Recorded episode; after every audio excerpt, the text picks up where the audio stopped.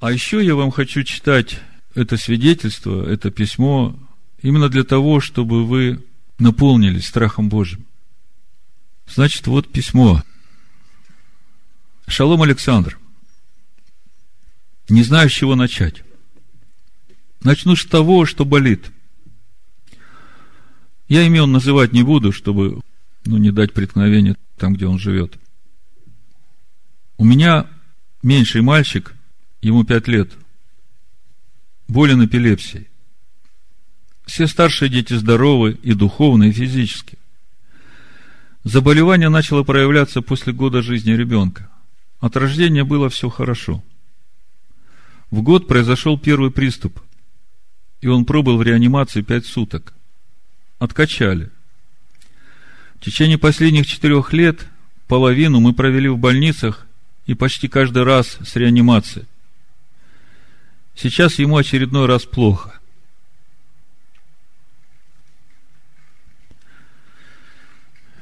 Он не умирает, и жизнью это назвать трудно. Его нельзя оставлять без внимания буквально ни на минуту. Малыш крепкий, рослый не по годам, смекалистый, но мгновение глаза, судорога, скручивает все тело, и отсчет идет на минуты. Если не отпускает уколы, если не отпускает реанимация. Пытаясь разобраться, что же происходит с ребенком, я и вся семья пришли к познанию Машеха. Два года назад передал служение пастора и вышел из Союза Баптистов по новым убеждениям. Братство отпустило меня с миром. В этом году будем праздновать наш второй Песах согласно Божьих уставов и постановлений. Мы по-настоящему счастливы. Моя родня вся приняла правильное учение, а вот родственники жены в оппозиции очень обеспокоены.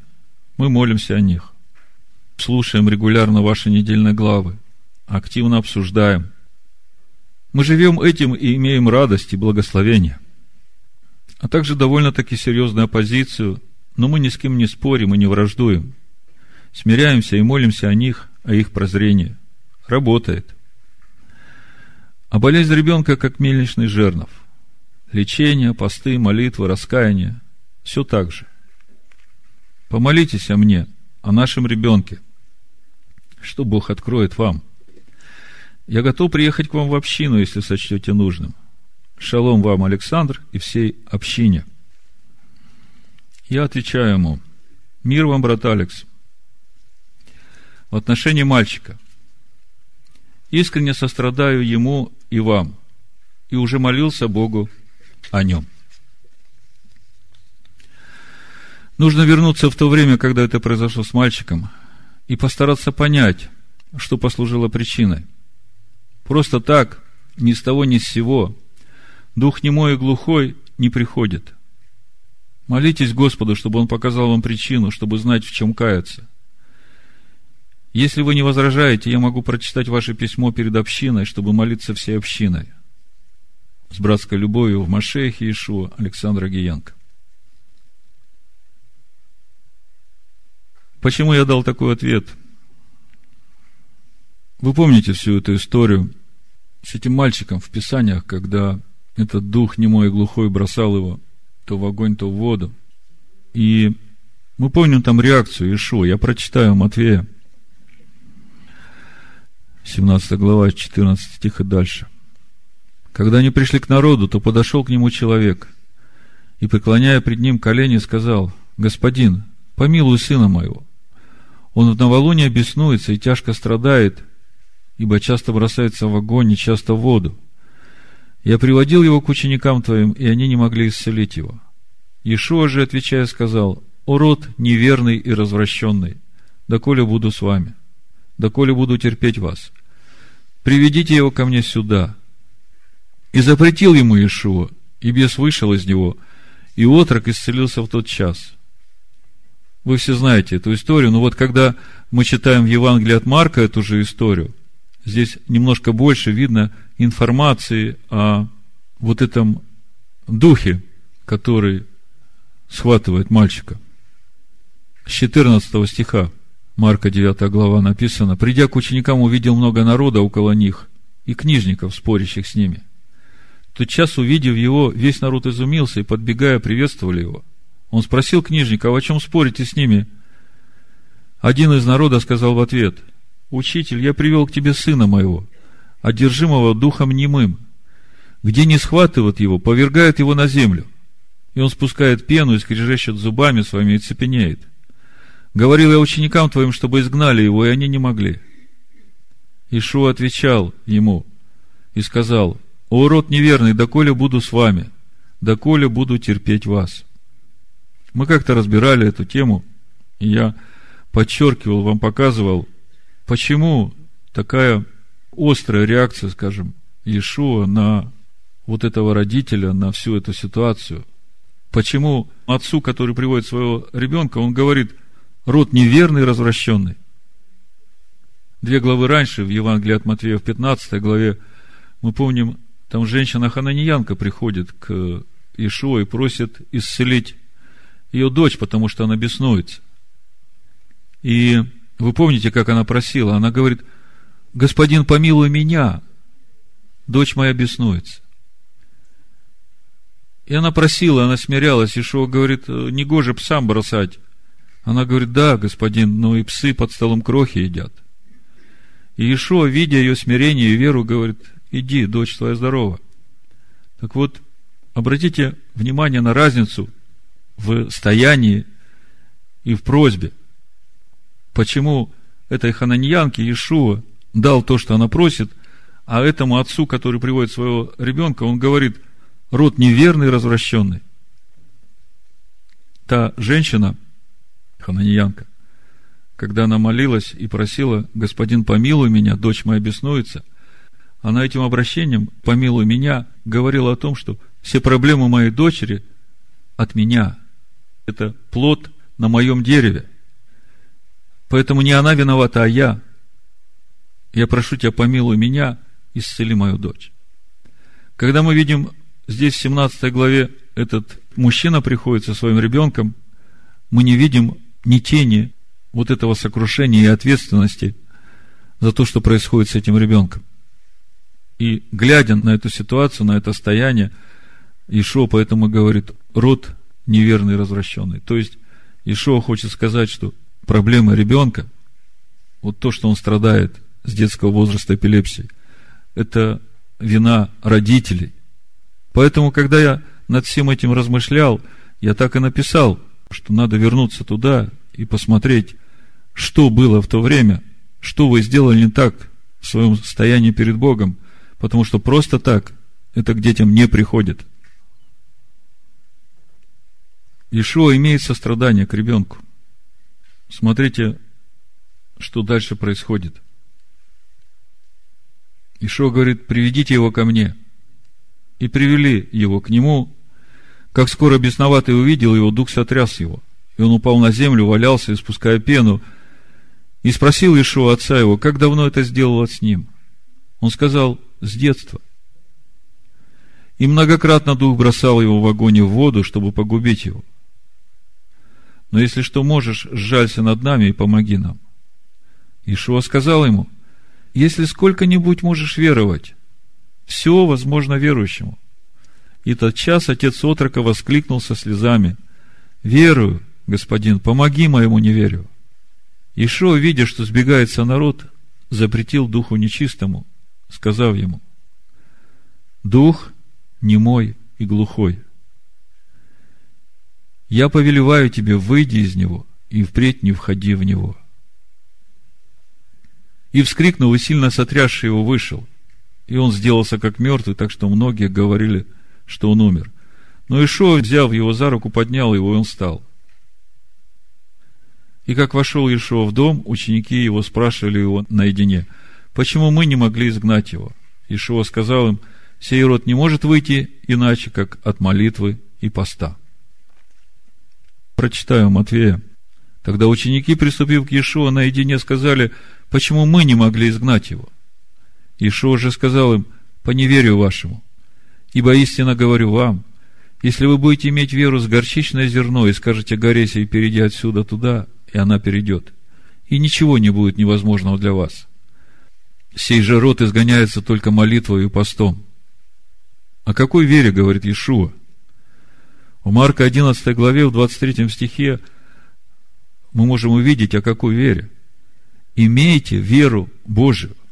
Ибо истинно говорю вам, если кто скажет горе сей, поднимись и ввергнись в море, и не усомнится в сердце своем, но поверит, что сбудется по словам его, будет ему, что не скажет. Потому говорю вам, все, чего не будете просить в молитве, верьте, что получите, и будет вам. И когда стоите на молитве, прощайте, если что имеете на кого, дабы Отец ваш Небесный простил вам согрешения ваши. Если же не прощаете, то Отец ваш Небесный не простит вам согрешений ваших. Ну вот, это причина, почему я так ответил этому человеку. Прошло какое-то время, вот на прошлой неделе я получаю ответ, письмо от этого человека. Мир вам, брат Александр, благодарю вас за письмо. В отношении малыша и событий, происшедших в то время, я буду краток.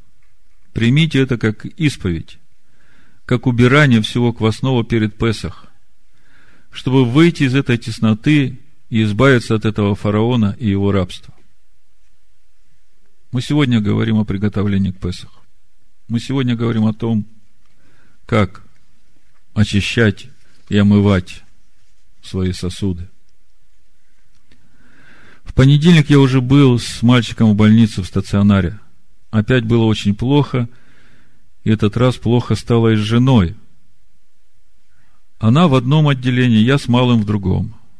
Во вторник, 24-го, прочитал ваше письмо. Молился и размышлял эти дни.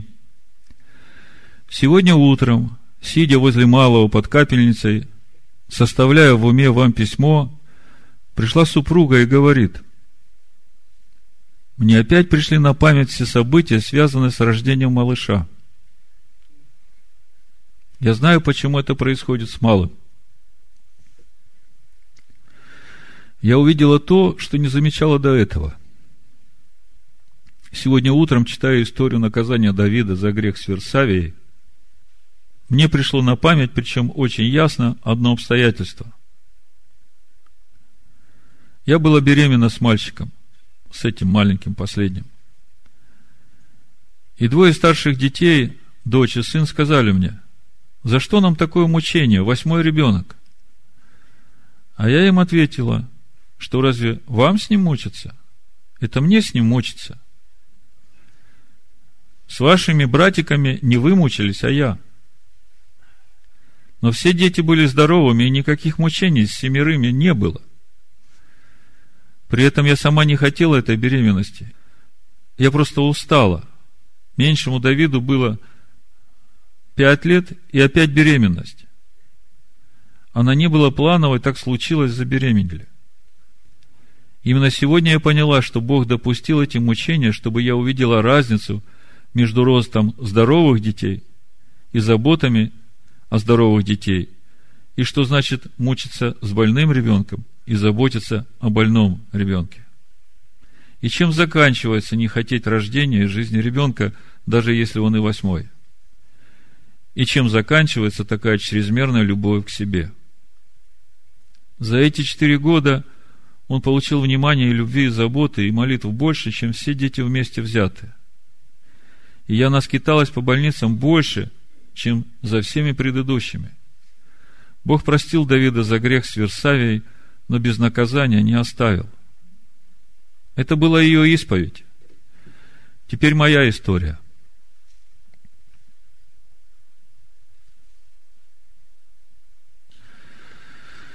Тот год, когда он родился – я подсел на порнографию в интернете и анонизм. Именно в тот год. И это было после 23 лет активного христианства и 10 лет пасторства. До того времени ничего подобного не было. Я понимал, что это грязь и грех, и этого нельзя делать, и я каждый раз каялся, и жене сам говорил об этом, но проходило короткое время, и опять оказывался не на той странице. Я сам себе не верил, я не мог справиться с грехом. Каялся искренне, но продолжал грешить и ничего не мог поделать самим собой. Уже тогда я жил в предчувствии чего-то страшного. В тот день, когда жена позвонила мне и сказала, что малыш впал в кому, я тут же ясно понял, что вот оно, и пришло наказание за этот мой грех. Я слышал в трубке, как жена плакала, кричала, чтобы Бог не забирал малыша. Я готов был убить себя за то, что я натворил. Я каялся и рыдал. Но суд пришел. Четверо суток сын был в реанимации, на аппарате искусственного дыхания, и врачи не могли определить причину такого состояния. Диагноз по выписке – эпилепсия. С того дня я больше не был ни разу ни на одном порносайте, все кончилось. Но болезнь ребенка начала прогрессировать. В нашей церкви и в других церквях много молились о нас и малыше. Ничего не менялось. Он не умирал, но и не жил. После какого-то времени мы с женой обратились к старшим братьям с просьбой об особой молитве над ребенком. На той встрече с братьями рассказал все о себе исповедался. Молились, но ситуация с малышом не изменилась. Мы ждали, что вот-вот скоро все пройдет. Но, увы, при этом все эти годы мы лечились у разных врачей, в разных клиниках. Мы были на лечении даже в Израиле. Состояние ребенка становилось хуже. Тогда я начал изучать Слово и начал, смиряясь, вопиять к Богу в молитвах с постами о помиловании и понимании того, что тут не так. И Писания начали открываться – Пришло понимание проклятия за несоблюдение заповедей, а дальше больше и больше. На этом этапе мы все, всей семьей каялись и молились, чтобы Бог нам показывал все стороны нашей жизни, где мы нарушали Его волю. Бог открывал, мы каялись. Тогда жена впервые начала вспоминать свое отношение к этой беременности, и старшие дети тоже покаялись за те слова. Потом попали на ваш сайт. Бог дал ясность с личностью Машеха Иешуа и служением по строительству храма души, и священническому служению, и возрастанию в меру полного возраста Машеха через познание Его Слова. И вот сегодняшний день жена вспомнила, Бог напомнил о мучениях в кавычках с детьми. Мне на сердце положил поделиться с вами тем, что со мной происходило у нас опять загорелась искра надежды на освобождение из рабства.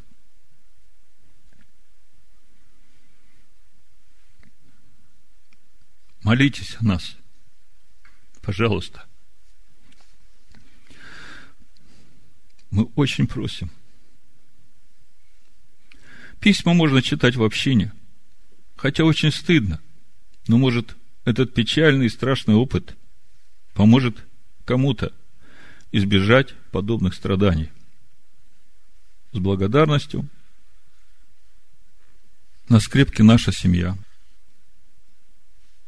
Этот меньшенький.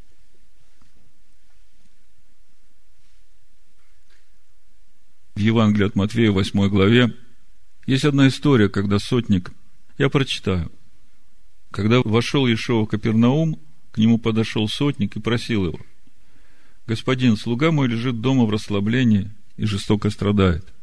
Ишуа говорит ему, я приду и исцелю его. Сотник же, отвечая, сказал, господин, я недостоин, чтобы ты вошел под кров мой, но скажи только слово, и выздоровеет слуга мой. Ибо и я подвластный человек, но имея у себя в подчинении воинов, говорю одному, пойди, и идет, другому приди, и приходит, и слуге моему сделай то и делает. Услышав сие, Иешуа удивился и сказал идущим за ним, «Истинно говорю вам, и в Израиле не нашел я такой веры. Говорю же вам, что многие придут с востока и запада и возлягут с Авраамом, Ицхаком и Яковом в Царстве Небесном, а сыны Царства извержены будут во тьму внешнюю. Там будет плач и скрежет зубов. И сказал Ишуа сотнику, иди, и как ты веровал, да будет тебе. И выздоровел слуга его тот час. Мы видим могущество Бога живого. Когда Бог говорит Слово через Машеха Ишуа, тогда даже не надо присутствовать там, где находится больной. Достаточно просто сказать это Слово.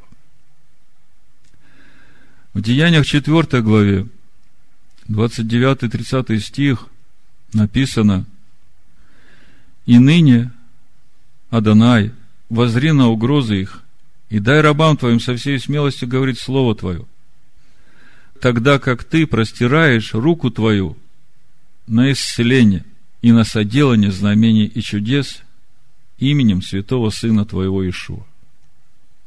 Мы видим, как это все работает – если имеешь веру Божью, и скажешь горе сей, вергнись в море, будет тебе все по слову твоему.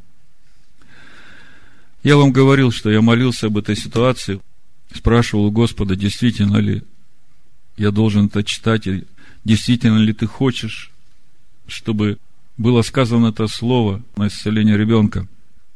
И Бог сказал «да».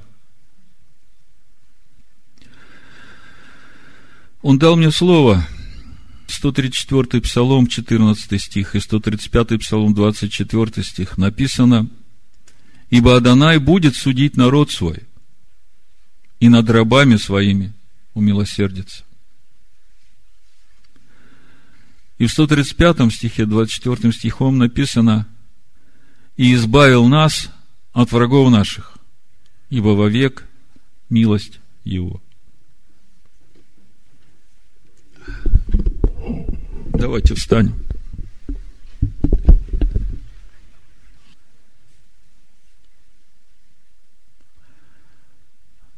Отче, мы приходим к Тебе сейчас в имени Сына Твоего Машеха Ишуа.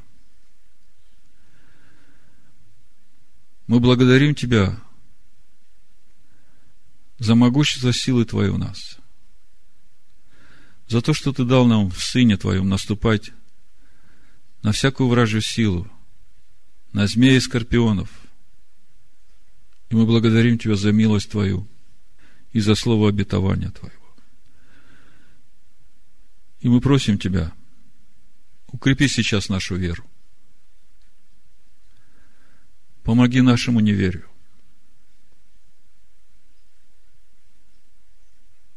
Просим Тебя, Адонай Лагейну, по имени Машеха Иешуа,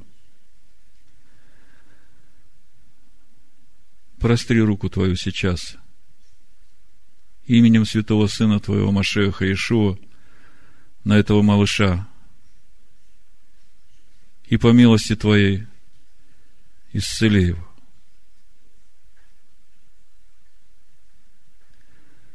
Именем Амашеха Иешуа. Дух немой и глухой. Повелеваю тебе, выйди – из Ефрема. И впредь не входи в него. Бешема Машеха Ишу. Амен.